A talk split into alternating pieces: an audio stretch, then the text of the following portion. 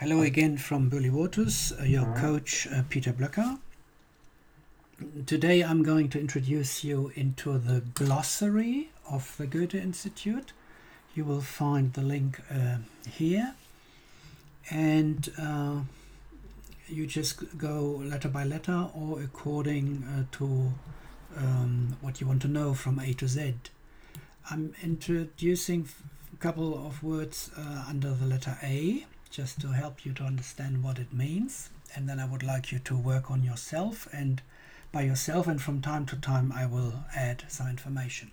So, uh, bookmark this uh, under glossary, uh, bookmark the Goethe Institute uh, site, and then keep learning according to your needs.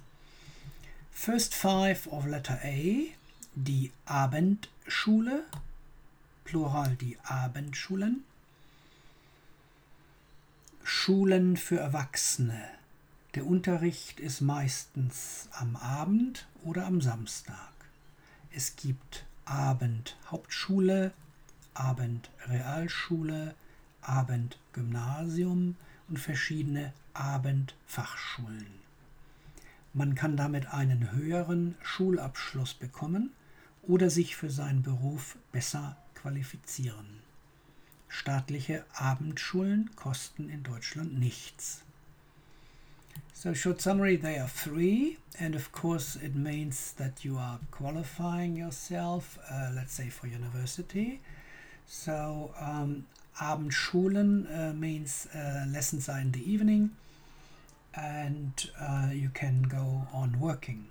So, this is a very interesting uh, system, uh, let's say for Zuwanderer, migrants who have already qualified but want to improve uh, something so they can go after they have been working. They can go to the Abendschulen evening schools. Die Ablehnung die Ablehnungen.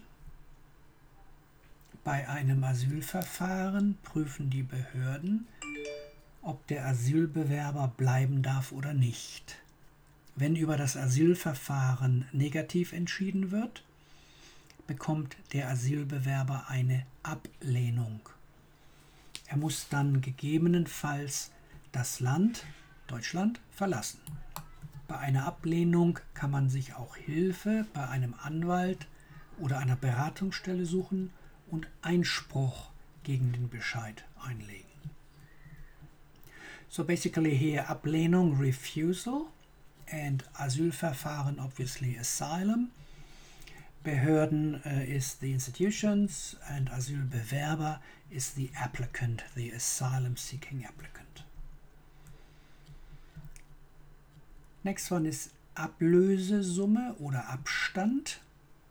Sie ziehen in eine Wohnung und dort sind noch Möbel vom Vormieter. Oft müssen Sie dafür etwas zahlen. Das ist die Ablösesumme. Normalerweise ist das für sehr große, schwere Möbel zum Beispiel einen Schrank oder für Küchenmöbel wie Herd oder Kühlschrank oder eine Einbauküche. So this is about uh, real estate. You are renting a unit, and uh, let's say the uh, previous uh, person or couple or family has left some furniture there. Uh, you might have to pay for this, otherwise you will not get the uh, contract. Ablösesumme, Abstand zahlen. Next one, das Abschiebehindernis, die Abschiebehindernisse. Ein wichtiger Grund, warum man einen Asylbewerber nicht zurück in sein Heimatland schicken kann. Ein Abschiebehindernis ist zum Beispiel eine schwere Krankheit oder Krieg im Heimatland. Well, that's very easy to understand. Abschiebung, um, people have to leave uh, Germany again when uh, their application of asylum has uh, been uh, refused. So there are uh, reasons uh, for some people to stay, a schwere Krankheit, they are seriously ill, or a war in their home country.